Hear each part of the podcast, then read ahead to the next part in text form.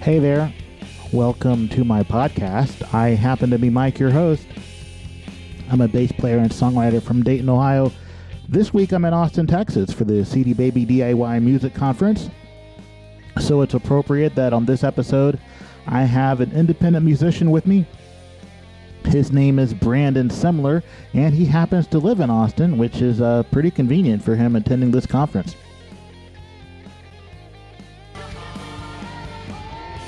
So, one thing that's not so cool is uh, when I was recording this podcast, I had some audio problems and my audio is really garbled.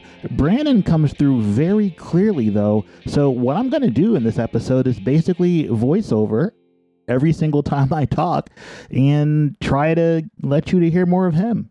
This is going to be an interesting experiment. Uh, stick with me. Thank you. Yes, it is. Uh, it is steamy. It is, it is steamy. We are on the, uh, the Zoom chat here, so you can see I am uh, definitely sweating. Glad that there is not a video component to this, at least that I'm aware of. Brandon will now officially introduce himself. Yeah, my name's Brandon Semler. I'm a uh, music marketing uh, professional uh, down in Austin, Texas, and I am also a musician, an independent musician, and um, yeah, enjoying life. Um, working on some new things. Um, just started this uh, this business up recently with my wife Jackie, who have you have met. I have met Jackie, and I commented that she is lovely. She she is she is she is um, far more talented than me, and uh, far more organized. Really, we don't have to run down the list, but it's like most of the things that are there, she's better at them. Um, and I'm very lucky to uh, to to have her around. This is when I asked Brandon how we met and attempted to let him tell the story. We met. It's it's so crazy, and I I feel like it's like from a movie or something.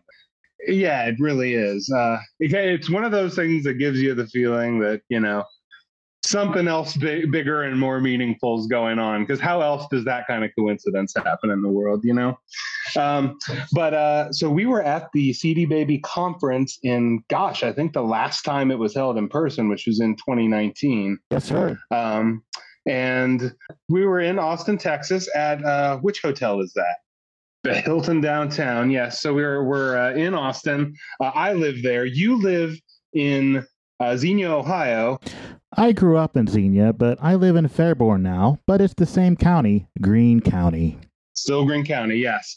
I grew up in Greene County in Yellow Springs, Ohio, um, and um, and moved to Austin. And we are both very coincidentally both in the music space and both at this conference.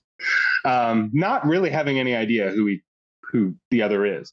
Yeah, yeah. Um, so we were in a room and you, if you if you can remember parts that i'm missing here feel free to chime in but there was something going on in a room where people were kind of gathered around almost in a circle. Turns out that i remember more details than brandon and there was a lot of back and forth here in the original conversation. To shorten that story there's an ice breaking room at the conference to get all of us introverted musicians used to talking to each other. And we were around a table that was labeled with Midwest. And I, we all have name badges that say where we're from. And one of the attendees looks at my name badge and says, Hey, that guy over there is from Dayton. And I look at Brandon and his badge says Austin. But it turns out we grew up 10 miles apart. Yeah. And then, so was it, we because I remember I thought it did did it sort of happen through a third party, like someone else there. Right, right. I think it was Midwest, but somehow, and again, you might have a better memory than me. Somehow, we both realized we were from like Greene County at yeah, this moment. So- and it was crazy. Yeah, no, I was okay. That you were far better at telling the story. First of all, my my memory is absolutely mush. I'll get that uh, right on right off uh, my chest right here at the beginning. Um, but I do remember just that moment of being like, "Wait, someone from Dayton is here." and looking over and seeing you and we struck up a conversation and and it was it was crazy i it, very rarely i i fairly frequently run into people from the midwest down here because you know a lot of transplants you'll run into someone from indiana someone from you know what Illinois, someone you know what whatever. But the fact that we're at this music conference and I run into this person who live or at least who grew up 10 miles away from where yep. I grew up yep. was wild. It was just wild. Um, and uh, and yeah, we've been we've been buds ever since. So you tell me, Mike, uh, what were you able to take away from that first conference? Well, that ended up actually being my third conference experience. I had been to two others in Nashville, and the conversation kind of meanders, but we get to the point where Brandon and his wife came to Ohio uh, to come back home and visit some family. And while he was here, I managed to convince him to come to the studio with me and play mandolin on one of my songs, and he was willing to do it, and it was a great experience. That was a blast. That was a blast. And you know what? It was an honor to be asked by anyone to play mandolin on anything because I, uh, well, uh, suffice to say, don't consider it my best instrument by any stretch. but we got the job done. I was really happy with the way things came out. Um, and I was playing it a lot more then than I am now. Um, but uh, yeah, that was a really cool recording, man. That was really fun to be a part of. It was cool that to just kind of take that little detour to Dayton and jump in on that session and then kind of go back about things again. I, I'm really thank you for letting me be a part of that. That was a lot of fun.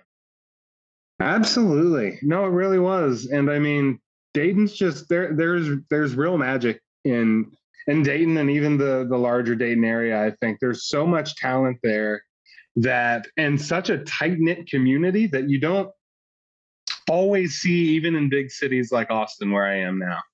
Um, you guys really get out and support each other. Uh, you guys seem to really have each other's backs. And uh, that's something I really respect and appreciate. And part of that's just Midwestern values, right? Yep. Uh, part of that's just, uh, hey, my, my friends are my friends. I've got their backs. They've got mine. Uh, and that's, that's really cool. That that's one of my favorite aspects of living up there and just being a part of a community like that. This is when I ask Brandon to talk about his band, Westerly Station. I am. I am in a band called Westerly Station. Yes.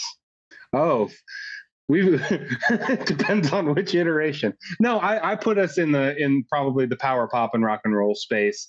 Uh, we we can tend to drift into folky territory at times, um, but uh, like for example our first uh, couple singles were far heavier on folk. More mandolin. I was playing more mandolin back then. The ep we released during covid was almost straight power pop. There's a couple mandolin tracks in there. Um, but uh and the stuff we're working on now is is uh or at least worked on recently is kind of drifting into almost like modern Americana a bit. So we we we try to keep it fresh. Hey, my kind of template for a group like Westerly Station is trying to follow um, the uh, the Bible of Chris Collingwood and Adam Schlesinger in terms of how I how I stay open to different sounds and different styles and don't try to close myself off. You know. Preach on, brother. we're we we are both uh, we are both uh, in the uh, Church of the Fountains of Wayne. Um, but uh, yeah, I, I uh, so yeah, we're, so we're kind of in a thing about Westerly Station is we kind of come together for periods, work on new music, record it, play some shows, and then we'll have periods where we are we are kind of more or less dormant. And we're kind of in one of those right now, which is nothing to say like we're going to be stopped forever or anything like that. It's just uh, John's got a different career. Jackie's got a different career. I've got a different career, although Jackie and my careers are starting to meld a little bit. But, um, so, but we have we do have some new music that we are going to be uh, getting out there here uh, probably sooner rather than later. But um, but yeah, it's it's been a joy. We're really good friends. Uh, we're actually all roommates, funny enough, or housemates, I should say. Um, but uh, and it's just been a joy to be a part of that project, and it's really fun to have something to work on with your friends. You know, that's the coolest part about being in a band. The Westerly Station EP has a logo on it of an armadillo in the shape of a guitar, which is really cool. I mentioned that my favorite song from the EP is called Sarah's Dream, and I'm going to play it for you right now.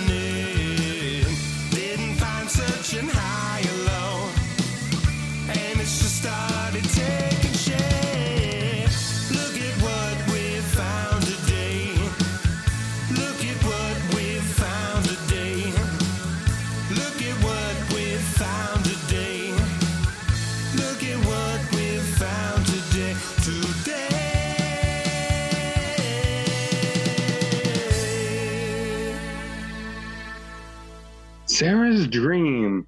Yeah, I was really at the time. I kind of stumbled upon that little opening guitar lick, and um, then the me- the melody just kind of fell in after that. It definitely, I would say, is inspired like a lot of what I write by the more kind of uh, '60s garage band sort of sounds and me- melodies there. Um, but uh, no, it, the song is really kind of about a uh, sort of finding a new spark in a sort of uh, an older relationship or an older older marriage which is funny because i you know that it's a complete story. It really didn't have much to do with with my life because gosh at the time i wrote it i don't think i was even married yet. Um, but uh yeah it was it was really uh fun to write. I really just the melody just stuck with me and jackie and i worked out the harmonies and i said okay I, I think this is really something. John actually was really essential in coming up with that uh that melody line the um that kind of goes throughout it. Um and we wrote that little breakdown part uh that that kind of drifts really into like i would almost say sort of almost like a Thin Lizzy, just a really big kind of rock sound. And uh, we, we, recorded it uh, here here in town, and we're we were really happy with how it came out. What I, I'm curious to ask, Mike, what what do you like about the song? I told him I happen to love the bass part, and also the uh, the harmonies are fantastic. I might have mentioned specifically that this song was baptized in the waters of Fountains of Wayne. It's got that kind of like uh, the do do do do do that sort of R and B sort of feel to it. Thank you. Yeah, I, that's all I want to hear. It's it's so funny that so much of my direction in Westerly Station, eh, there's the collaborative aspect where we all try to bring ideas to the table. But so much of the time, especially for that record, I was just like, well, I've it's like, what would Adam Schlesinger do? uh, and, it's, and, in a way that I think we're still definitely, there's still a distinguishing factor there and a lot of originality to it. But I just love I love rock and roll and I love writing rock and roll songs. And I think that's what the that was the thesis of what those guys did too. So so it was really that. But um yeah, no, the the the harmonies were fun. I I I'm really uh, thrilled that you like the bass line. You being a bass player, I am sort of a converted and when I need to bass player. Um, but we cut that live. The the bass and drums wow. were cut live. Yeah, yeah. Yeah, yeah. Uh, it, we we might we might have punched some stuff, but it was mostly we really wanted to capture like an energetic rhythm section on uh, on that record. Um, so we yeah. So John and I for that one and for Troubled Times, John and I we we I think we did a scratch track initially with which was probably me just doing vocal and guitar, and then John and I went in and cut the you know we rehearsed it the week before and then went in and cut the bass and drums at the same time.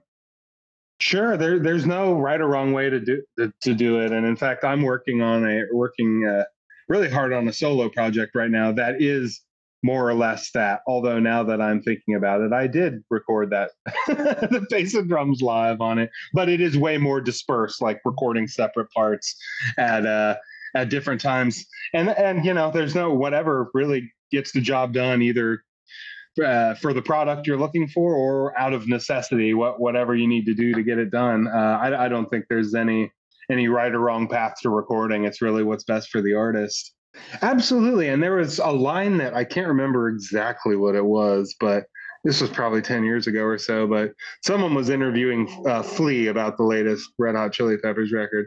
And he said something about how, you know, well, we still make it like a priority to record live because there's just energies you can capture there that kind of come out of the ether, that come out of that that bond with each other and that you know that uh, shared intensity, sort of.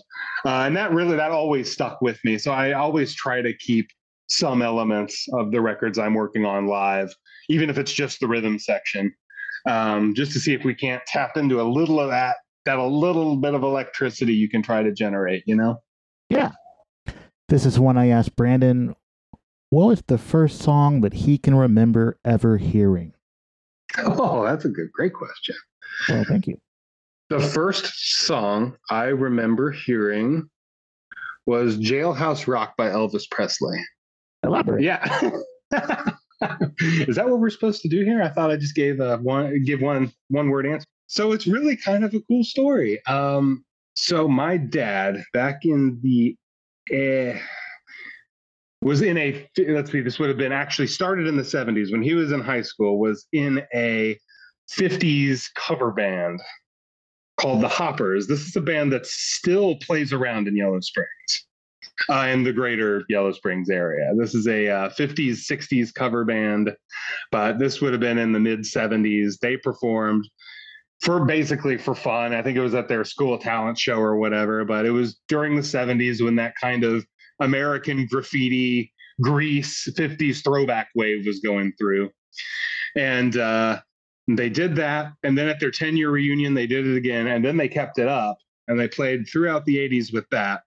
And then they all started having kids like me in the, uh, the early 90s and kind of took a break there. I saw my dad singing Jailhouse Rock on a videotape of that 10 year reunion. That's the first song I ever remember hearing. Wow. Yeah, kind of a weird story, huh?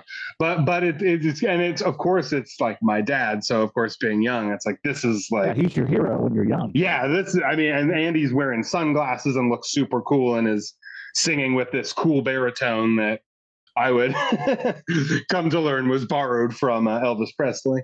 But uh, and uh, it really stuck with me and just the energy of it um, i know it's you know it's it's old school rock and roll and i still am a huge fan of of that kind of stuff um, and funny enough start in in high school that 50s 60s band got back together and guess who was in it I was. Uh, I'd say that was the teeth cutting period because I was just running around. I formed a power trio as well with two of the members of that band that played out a lot too. And a lot of kind of college for me was running around playing in these different color cover bands and just getting just getting experience, live experience, learning more about playing guitar and being a live musician. And um, and all that. So, and then I played with them for about 10 years until I moved to Austin, really.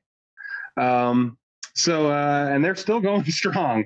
It, it's, uh, so the last time I uh, actually played with that band, the Hoppers, was at the uh, Clifton, I think Clifton Music and Arts Festival, which happens, I think, every August there in Clifton um, in like 2019 and because uh, I, you know, when I come back, if if if the dates line line up, I always sit in with them and and and and whatnot. Um, but uh, I think it was like the biggest pl- crowd I've played to in like ten plus years with my with my dad's uh, old time, you know, old fashioned cover band at this thing because I think people in the area have just been going out and seeing them for a long time now and just just love doing it, and it's it's a it's a really cool thing they've got going on. Was breakfast at Clifton Mill part of this adventure? I don't think so. This oh, no, I, I, don't. Yeah, I don't remember. Uh, the last time. When was the last time I've had? It's amazing. I love breakfast at Clifton Mill. Um, you're referring to just vaguely breakfast at Clifton Mill, not an event called Breakfast at Clifton Correct. Mill, right? The, uh, the yes, general okay. concept of eating the first meal of the day in the restaurant next to the mill. Mm, I love it. Yes, that is a that is quite a nice and serene uh, time at Clifton Mill for sure. Um, but uh, so anyway, about the yeah, back to the first song question. I mean, uh, you know, uh, the stuff my dad listened to, 50s, 60s music was there was a lot of that happening for me early in my life when we were dri- just driving around. That that was oldies radio back then. When I when I was a few years old, oldies radio was 50s, 60s, and now it's uh, Stone Temple Pilots and Alice in Chains. Um, but uh, but yeah, so I think those melodies really captivated me, and I think I thought I sort of thought melody first from then on. Just that was the thing that really grabbed me about those songs early on. What are you doing this weekend? This weekend, I am going to the CD Baby uh, Independent Musician, no DIY Musician Conference. Yeah, convenient. Yeah. It's in the place where you live. It is really convenient. It's going to be a lot less convenient when it's not anymore. Um, but uh, hey, we've stretched it out over a four-year period now, right? With the uh, the last two being, I think, remote. They did remote-only versions, didn't they? Yeah, yeah. Okay. It's not the yeah, same yeah. as being in person. I would agree. I would agree, uh, and I think there's a remote capability for this. There is. Too. It's, it's uh, both, I believe. Yeah, yeah. Um, it's a, it's a great conference. We met so many cool people there last time. In fact, some friends of our uh, you met you met the fine folks at Three at Home. I believe. I believe I did. I don't rem. I'll have to go through my business cards. Okay. The yeah, face is not coming to me. Gotcha, gotcha. Yeah, yeah. They're uh, they're doing a little tour on the way there from Massachusetts right now. Um, it's it's kind of cool though. Uh, at least a few of the people we met there last time are going to be back, including yourself and them. Um, but it's just such a cool opportunity to meet new people, to hear from new voices, and just also new educational tools. New, you know, all of this is available in this space, and a chance to interact with everyone in person, which is such a sort of a rare thing these days, with everything being uh, online for the most part. I was going to ask you why you were going, but you already answered, and so I don't have to ask you. Yeah, and I'm I'm wearing a few hats there this time because I've got the uh, obviously I've done the Westerly stuff, even though we're kind of on a we're just just on a little uh, break now. That always sounds ominous, but all it literally just means we're not writing and stuff right now. Um, but uh, I've got a new solo project I'm working on, so I am going to be gathering as much knowledge as I can as I start to put that marketing plan together. And then Jackie and I have just started a business, so we want to be speaking with every other person in there in the industry and learning as much as absolutely possible, so we can bring the most value to the artists we work with as possible. Well, let's tackle those independently. Let's first start with uh, your solo project. Do you have a name for it yet? That you're yeah, that you like yeah, sharing? yeah. No, I'll I'll share it. This will this is the debut. I've never spoken this in public. Wow, I, I like um, having things broken on the podcast. Yeah, this is it's breaking here. Uh, it's called Cackleberry Jones. Like the guy from uh, Police Academy. I sure hope not. Tackleberry Jones. Yeah, cackle with a C. Ah, like laughing. Okay. Yeah, yeah, yeah. Cackleberry Jones. So This like was Crackety like- Jones, but Crackleberry instead of Crackety. Yeah, ca- and it's yeah, cackle like you're laughing. Cackleberry I Jones. I like it. And it's it's funny. It came to me, and I just like in the height of COVID. Uh, well, I don't know what the height was. Who who does? But uh, it- this would have been like summer of 2020 when things just felt so crazy, and it was getting to the point like where like, oh, this might not end soon, and uh, and also you had this kind of just these rampant. I mean, just a lot of unrest and a lot of uh, well, I'm sure you remember it. It just almost felt like getting hammered with a with a sledgehammer every day, waking up, Yeah. scrolling it- your phone. I mean, the world has pretty much been a dumpster fire for a while, but that was the, the very dumpster fireest part of the dumpster fire. right, exactly. And so I ended up just getting going very inward and writing this very like psychedelic sort of concept record. Um, sort of it's sort of about how you how you lose empathy in life and can really isolate yourself trying to carve your own path and then kind of want, want, uh, question where you ended up. Um, and, and i don't claim that this is the first time anyone in the rock and roll space has attempted such a feat but uh, it felt really real. It felt very very different from anything i had done to that point. And uh, it, I, and i just didn't i just I was like, "What's the name of this thing?" And I, it was like a word associated. I mean, like pure stream of consciousness, like Cackleberry Jones. That's what it's called. And so I've been working on developing it. I've made an e. I've made basically two EPs already, um, that are that are one needs to be mixed. One is fully done.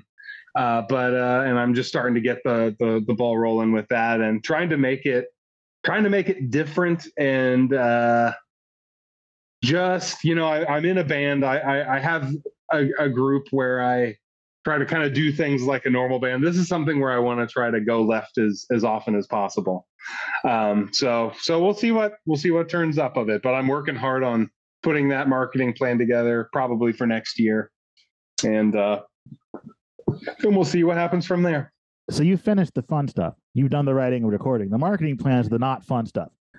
I have the, the controversial opinion that I Oh, think really? the marketing stuff the marketing stuff can be fun. You just have to make it part of your art.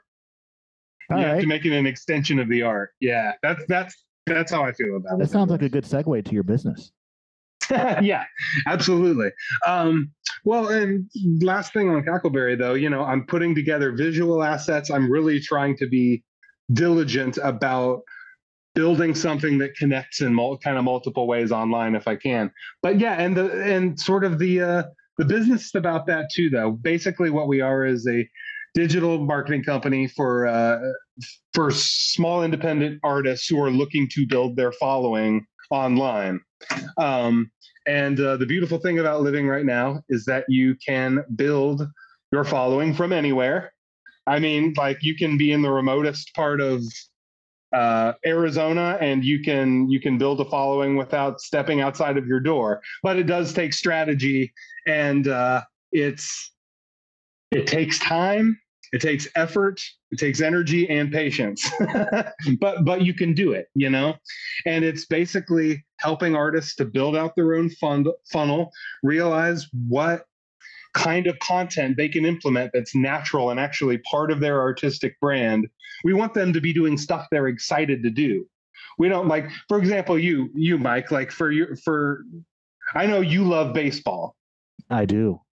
I, I, if if we're talking to you about this stuff, I'd want you to. I want you talking about the things you're interested in, because we what we've seen is there's often a whole lot of positive correlation with what your fans are interested in and what you're interested in.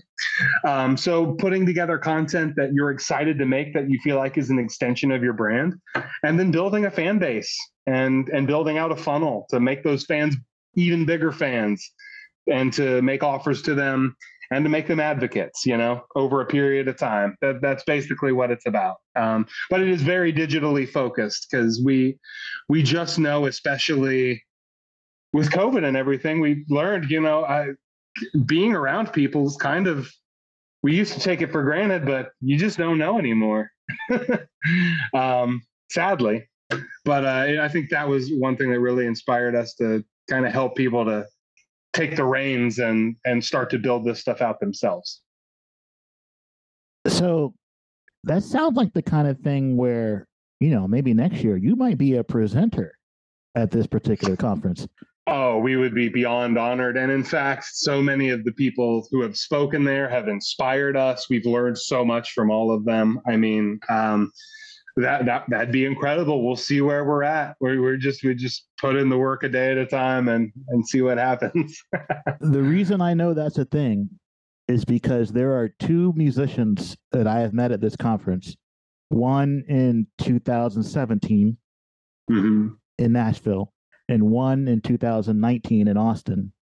Two very talented ladies who I met at the conference, and they both have sessions this year on the conference where they're presenting. So, That's I mean, awesome. I'm sure they're going to attend and listen and learn stuff, but like, you know, they're part of the education. So I know that it's doable. Oh, sure. Uh, uh, I would love to see yeah. you up on that stage.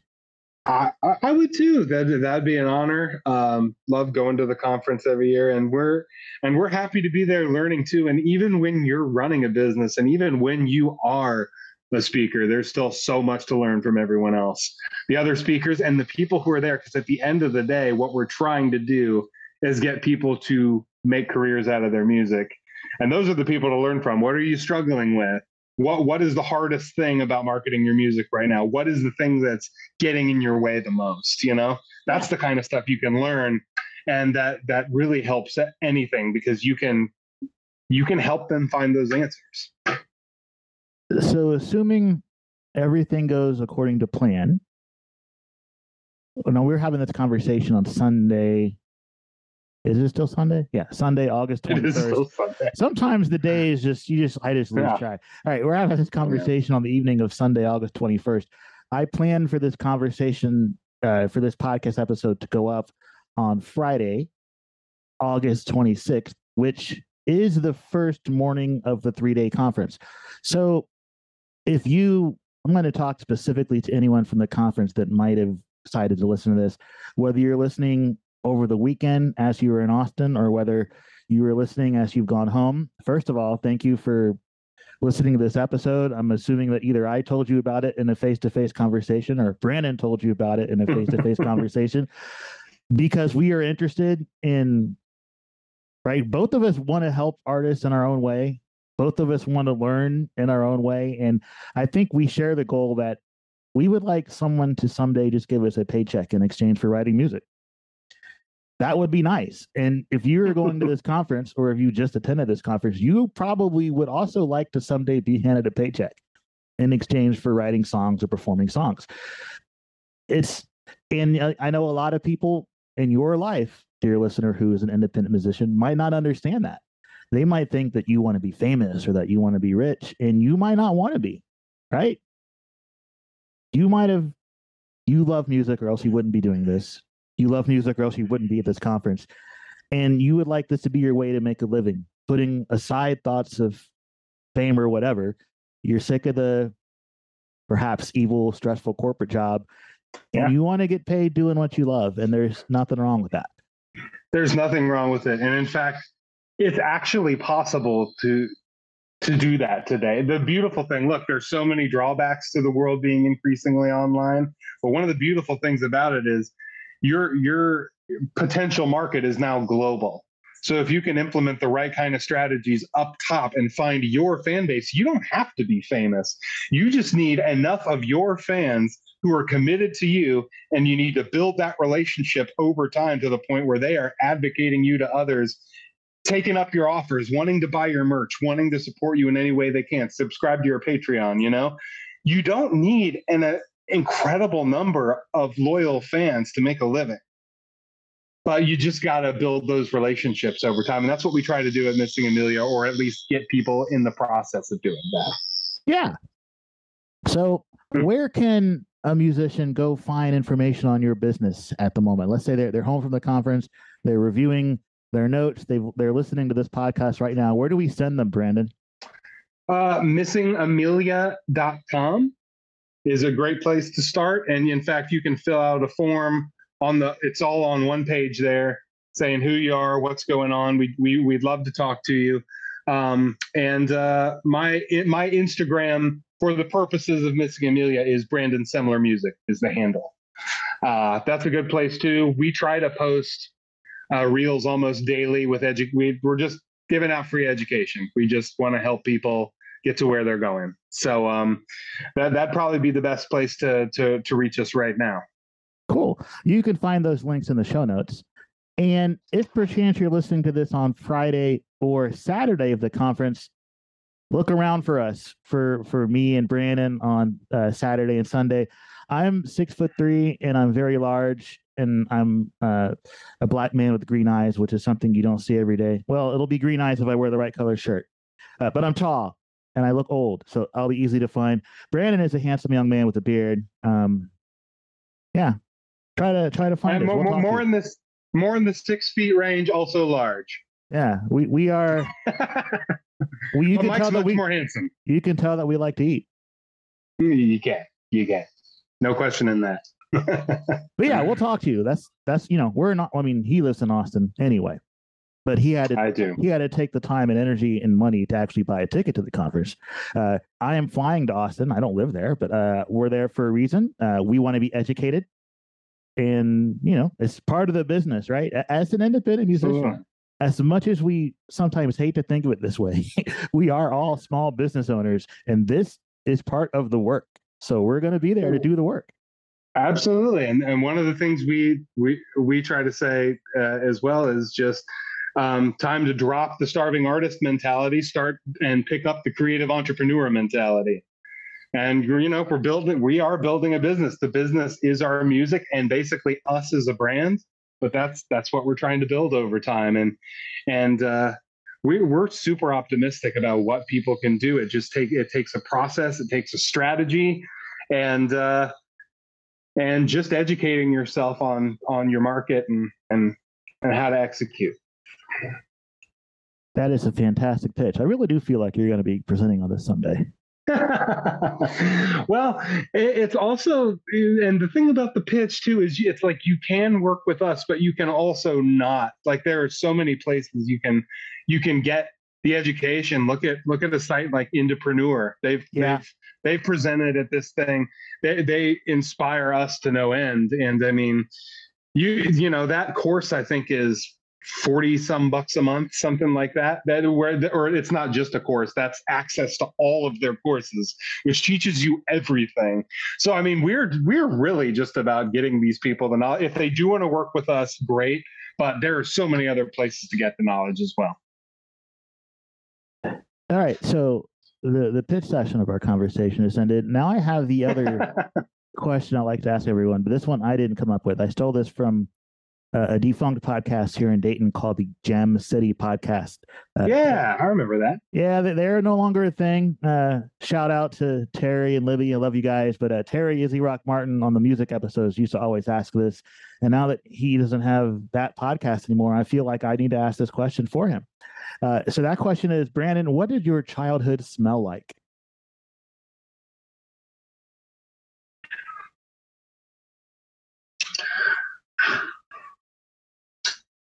I'm gonna say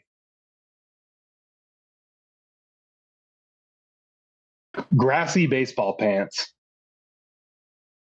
That sounds like a Guided by Voices album name. Yeah, I mean, I I- if I'm thinking about it, I just remember being in what is my childhood? I'm in a baseball uniform. I've got pants with like that are more grass stained than pants at that point, and that's what it smells like to me. What position did you play? First base. I'm a I'm a left-hander, so I had one of uh, five options, or I had to choose one of five options. I am also a left hander Hey, southpaws, and All right. terribly slow. So I actually really only had two options. Like you don't want me in the outfield. right right that was mostly me too yeah no and i just love first i love the the challenge of having to uh you know dig them out of the dirt try to master the one hopper uh that was i i love first base sean casey was my favorite baseball player growing up He always seemed like a decent fella. yeah absolutely i i, I think so too um but uh, and yeah, I was I'm watching, going, "Oh, here's a big guy. He plays baseball. He hits the ball well. He plays first base. That looks like something to aspire to be." Who's your favorite baseball player now? Uh, it's got to be Joey Votto. I first baseman, Reds first baseman. He also I'm seems just- like a decent fellow, and sadly, he's done for the year. I know the rotator cuff was a was a problem. And he ain't getting Um, no younger. I don't know how many more years he has left. It- Yeah, he's been getting wonder- beat on fastballs a lot more than he did the rest of his career. He has, and you know, you you wonder because he had a fairly decent season last year. He was homering a lot, at least. You have to wonder if the injury played a part. You can never say definitively what's wear and tear and what's what what what's uh, good old father time. But um, but yeah, it, it is too bad that he's he's struggled a little more recently. But the dude's just like talk about a beacon of light in an otherwise dark situation for Cincinnati. I mean, that baseball team has basically been him for 10 years now. Yeah, absolutely Hall of Famer, right? Oh, yeah. He's got to be. I mean, I think he, even if he finishes with stats that could have been better if he re- retired two years ago, I think his impact on the game, especially when it comes to how well he performed in in the more advanced analytical fields. Elite on base skills, Joey Votto. Ex- and actually, exactly. that's the skill set that takes the longest to go, right? As Yeah. long as you can still see, you should be able to get your walks, right? Even if the I- fastball beats you sometimes. Absolutely. And he was still, even through last year, able to make people pay. I mean, any miss whatsoever and was going out of the park or into the gap. But um so yeah, and I love Votto. I've I, I've loved him ever since he he started with the team. And I'd have to say he's my uh at least my mo- favorite current player. How about how about you? My favorite career growing up was Tom Glavine, lefty pitcher. Oh nice. And I always just loved the cat and mouse game of how do you set up a hitter? Uh, Yeah. what do you, you know, given the stuff that you have, what do you do to get them out? You know, Yeah. some hitters like, you know, dudes like Tony Gwynn, there was, it was hard to get that guy out. Uh, well, he never struck impossible. out. So you knew he was making contact. Uh, but yeah, I, I always enjoy that part of the game. I still enjoy that part of the game. But pitchers are so much more athletic and strong, and nutrition and, and, and sports science has come so far that, you know, obviously the three true outcomes is the way baseball is today, which I Yeah. get because if you're a pitcher, you really don't want them to put it in play because some of those are going to fall. Okay. So- I have a I have a political baseball question for you. Shoot, it's probably not political. you- It's probably just a baseball question, but go ahead. I know. I say political if anything has multiple arguments. I don't know why. It's not the, the definition of the word. Um, banning the shift. Nonsense. Nonsense. Keep the shift. Okay. They, they shifted Ted Williams. No, I get it. And it's funny. They just weren't smart like- enough to do it to everyone else. Right, right, right, right.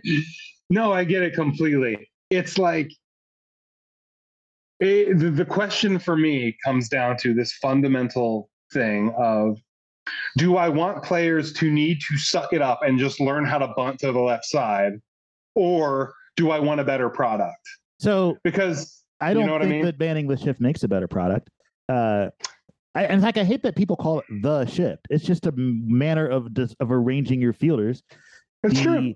The hit chart data says this is where the balls get hit, so that's where you put your people. It ain't rocket Right. science. You know what I saw yesterday? I didn't watch a lot of the games yesterday, but I flipped on the Braves game briefly, and uh, no, it wasn't the Braves game. I take that back. Who was it? I don't remember who it was, but there was a hitter that they put the three infielders on the right side, a lefty. He dropped a bunt to third base and basically walked to first, and that gave the team runners on first and second. Now, Yeah. I'm going to get super nerdy. I'm sure you're aware there's a field of mathematics called game theory, right? Yeah.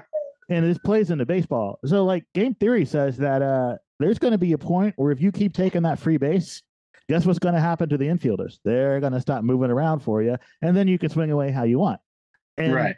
I think if more hitters, if they're going to give you first base, you take first base, right? Well, yeah, I would agree. Would you would you say though maybe more of the problem is actually in the training and development of these Yes. players and the prioritization of the launch angle, yes, and all power, Look, I get and it. that being so, There are some so players- in contracts. there are some players you don't want to bunt. Right. If. I've got Freddie Freeman, I'm going to tell Freddie Freeman go. ahead. Well, Freddie, first of all, he sprays the ball to all fields. He does hit a lot of line drives to short right, a second baseman gobble up, but he also hits a lot of line drives into the left field gap, right? So, um, so he's probably not a good example. What's a a dead pull lefty hitter that just mashes the ball. Uh, who's Oh, of course. Now I'm drawing not- blanks. who's not Freddie Freeman? Uh, well, even a righty, like some of those guys, you don't want to tell them to bunt, right? Because you'll Right, take right. you'll take the increase and chances they're going to get a line drive out with some of those line drives are going to go over the fence. Sure. And all things being equal, you kind of want the chance for the ball to go over the fence. But there, for people that don't have that kind of power, and especially if the league keeps fiddling with the baseballs and humidors, and if the home run environment gets depressed, then I think that you teach your offense to take the base that they're going to give it to you. Right? yeah. The, the Yeah, name of the game is not making outs. No. So Right. whatever you can do to not make an out, that's fine. And if that's a walk, that is just as good as a single, which is just as good Sure. as dropping a bunt, if you know, other than sacrifices. And really, now that there's no more pitchers hitting, there's no reason to ever sacrifice, except for maybe in the extra innings when you got your runner on second, and you're like, if you're the home team Yeah. and you're trying to end it, right? But uh, Absolutely. Mike, I just want to say we need to talk more often because the there are so few baseball fans in my life. we're, we're, we're gonna need to we're gonna need to text more about this stuff. we, you know, I feel uh, like we could do an entire podcast just about base. I am a baseball. I I'm would a it. complete nerd, a complete I would do it. nerd. I would do it. Yeah, I would. I would love that. I would, and you might be more of a uh, a nerd than I am, but I find just baseball fans are just falling off the face of the earth. I like. it's a crying shame. Uh, I mean, my dad got me into the game, and I love the game. And from a, an, as Me also too. a historical nerd, people that look like me fought for so long to be able to play this game at the highest level. Uh, it's just kind of a shame that more young black kids don't like the game. It's a great game. Yeah, It takes it takes a, a lot of skill and speed and power and athletic ability and hand-eye coordination, and it's just a really a shame that more kids aren't into it. And and as much as I love to watch it on TV, man, you cannot beat a day at the ballpark in person no, you and really I can't. love watching it on TV, but man, it's so great in person. Baseball is one of that's what I tell people. It's like baseball is one of the few sports that like it doesn't matter who's playing. If you're there, Yeah, it's it's poetry. You know, it's just and that's the the, the coolest part of the game too. I think is it when people say baseball is boring. I say no, it's not. You just have to watch. You Yes. just have to invest. And you can't and be on your that- phone at a baseball. First of all, it's a good way to get yourself hit in the head by a line drive. yeah, absolutely. But there, there's a real like, there's a real flow to it. There's a real art to it, and then you build into, really gradually build into what I think are the most exciting situations in sports, where you've got two runners on bottom of the eighth in the postseason or whatever, and yeah, your heart is just beating out of its chest. You know, yeah. uh, yeah, it's it's crazy. I know we're, we we've probably uh, got to wrap soon, but I gotta I gotta nerd out on fountains with you a little bit too. Let's do Maybe that. we need to start a, a podcast that is just baseball and fountains of Wayne. I tell you what. What, what here's first of all, I need to have you back for more than one reason. But I do have the idea, and I've already started this. I have an idea for for a series on my podcast where we break down each Fountains of Wayne record. And oh I've- my God, can I please be on that? Yes. Well, I've already done the or first some one. of it. I've already Okay. done the first record. Uh, Okay. Like, I need someone to help break down Utopia Parkway with me. Would you be That's uh, that's among my favorite records. All right, there. so- yes, absolutely. After we're done here? We'll schedule that, and then the next time I have you on, it'll be like an hour on Utopia Parkway. Oh my gosh, that sounds amazing. Yeah, th- this got to What appeal is- to a very specific niche audience, but Absolutely. What is your favorite record of theirs? first one. First one, it's it's so good. It's such Part a of like it- new. Part of it is where I was in my life when I heard it. Sure. A part of it is if you if you write songs and you want to learn, for instance, if you don't know how to write a bridge, go just learn that record. Like Oh, oh my gosh, I've I've told Jack. That's so funny. I literally, I'm sorry. I did not No, mean. go ahead. Go, go, go, got go. Really excited. Got really excited. I was just like, they are the kings of the bridge. they're a, perfect. hu- a thousand batting average. There's never a bad bridge in any of those songs. I don't. In fact, uh, I played a I played Porch Fest yesterday, Porch Fest Dayton, and uh, covered Yeah. Barbara H as part of my set, which was kind of fun. Uh, oh, such a Right. such a great song. Yeah. There's not. I mean, there's not a bad song on that record. They're all great. It's the record is 12 songs and it comes in at like barely 30 minutes. Um, uh, it's if you want to learn how to write songs and you don't know how, go listen to that record a thousand times to tell you how to write songs. I agree completely. I, it's funny. My my I'd say my favorite is totally on the Utopia Parkway's up there for me, but um, I think Sky Full of Holes is my favorite of theirs. I, Oh, bless record you. Just Bless you for not saying the one that everyone says. welcome interstate managers. Yeah. Hey, you know what? Great record, but Great not my favorite. Also not my It- It's great. To, it's great top to, well, top to like almost bottom. I feel like there's a couple, couple B sides snuck in there at the end. Um, Like Stacy's mom. Oh, burn. You I know, feel like the Mom- label told them to put that on there.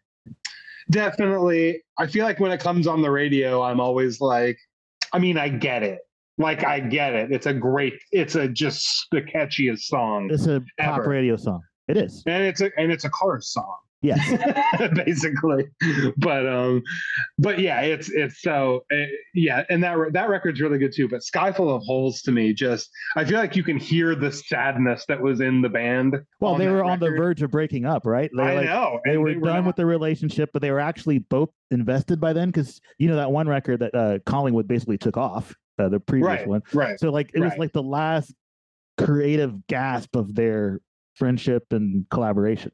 I know, and I just think songs like uh, "Dip in the Ocean" and uh, I, I don't know. To me, that's just like, is there a better pop rock just structure than this on that record, just with the acoustic backing and like, So many of Ah. those songs feel like callbacks to their other albums, right?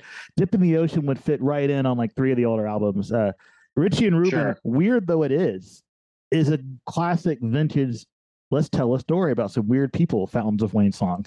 Absolutely no. I, I love Richie and Ruben. Um, Summer Place, really just good. Bounds Wayne song. It's and it's not like they're doing anything insanely different on it. I think I'm also really partial to the production, and I don't even know who produced on that record. I feel like it was self-produced, but I'm going to Google that right now. It I might have know. been. The sound on that record, I think, is incredible. The harmony balance, and I love that Co- Collingwood seems like he's starting to get into his uh, his look park uh, Yeah. bag hundred percent with um, someone's gonna break your heart. That's just sounds like a look park song. It does. Yeah, I can't see where it says. I'm going to have to actually go dig out the CD. Wiki's not telling me who produced it. I have the Okay. actual compact disc somewhere, but it might take me forever to actually find it. sure. Um, Well, don't worry about it. We can talk about it on on on a later pod. I mean, I'll get we'll get to that. You know, as I go through the albums in order, we will get to that Sure. someday. Well, see, since that's your favorite, you're already reserved for that episode, whenever that is. Oh well, thank you. I and I get to be a repeat on this. yeah, I just my thing about Fountains of Wayne, I just like it blows my mind that they're not a, a slightly bigger deal than they are. it's like insane and uh, wonderful and entertaining Twitter follow, uh, Max from Eve Six. I mean, Yeah, calls yeah. them the greatest American rock band. absolutely, and I kind of agree. I mean, like I, I don't know. It, it's all I really do. I, people would like laugh at this so hard, but it's just like, well, like in the '60s you had the Beatles, and then in the '90s you had of Yeah. uh, it, it's just like it's just that tradition of that kind of rock and roll, and I just feel like they carried it uh, pretty effortlessly. Um, yeah, but it's just yeah, I just I think anyone who sits down and listens to the record is their records is like, whoa, like this this isn't just the Stacy's mom band. These guys are like, Oh, Yeah. also their B sides, some of them are really stinking good. yeah, for sure. All right, yeah, For this is definitely something we're gonna have to talk about. This conversation a lot of places I didn't expect, and that's why podcasts are fun. Absolutely, absolutely. You could probably cut out the last 20 minutes Oh, there I'm and uh, your gonna. listeners would are gonna have to listen to uh, conversations about sabermetrics and fountains of Wayne, but uh, oh well. Hey, we're, we are being our true selves, Brandon. we are. We absolutely are for sure. Well, Mike, so- thanks. This has been such a blast. Yeah, and where do I find where do I send people to find you if it is not uh, missing Amelia? How about give me the Westerly Station links and all that good stuff too. Oh yeah, uh, Westerly Station is just uh, at Westerly Station on Instagram, uh, westerlystation.com, um, and uh, yeah, uh, that's that, that's pretty much it. We're just uh, we're we're looking at. We did a single recently, and uh, we're we're kind of figuring out when we want to start working up to a release there. But um, kind of kind of kind of on vacation in Westerly Town right now. It's all good. So, uh, hey, thanks for the time. I will see you Friday, or if you're listening to this, you know, it is Friday since I'm putting this out. Hey, it was nice to see you today, Brandon. We're going to assume nice that we've already spoken. Absolutely. I love it. Excellent. Have a good evening. Yeah, you too. Take care, Mike. Thank you once again to Brandon Semler for joining me and spending some time with me. Thank you, dear listener, for listening, especially putting up with the first half of this episode when I was obviously having some microphone problems. I really appreciate it. Hey, I'm going to take you out with something a little different today, other than just this outro music. Yeah, uh, a special treat uh, for all of you right here on the You Could Be My Aramis podcast. Uh, we had mentioned earlier that Brandon had played mandolin on one of my songs. I'm going to play you that song. It is not available anywhere other than my website and my Bandcamp page. It is not available on any streaming services. You cannot find it on iTunes or Spotify or Amazon or Tidal or any of that stuff.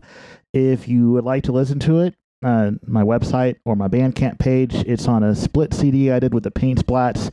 You can buy those CDs both on my website or on my Bandcamp page. Brandon did a very nice job uh, with the mandolin. I think it sounds great, and it was such a treat to have him in to play this song with me. I hope, dear listener, that you enjoy it, and I hope that you have a nice weekend. This is called Sunday That Pill.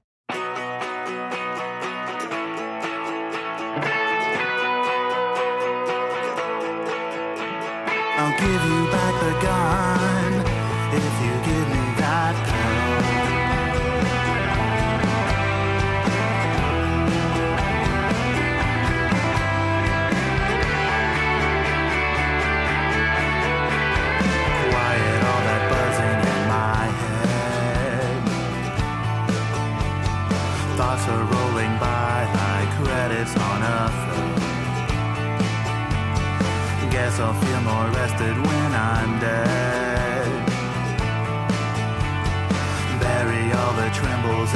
shaking and the hyperventilation.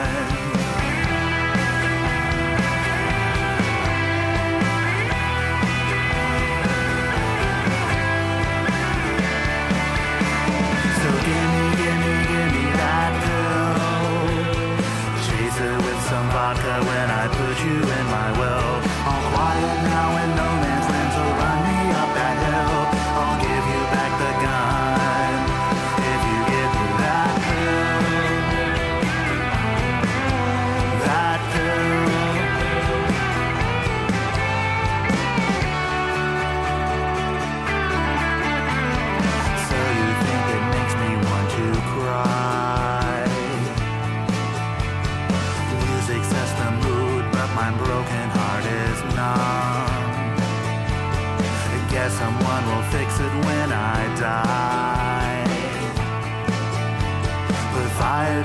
left of me and feed my ashes to the trees.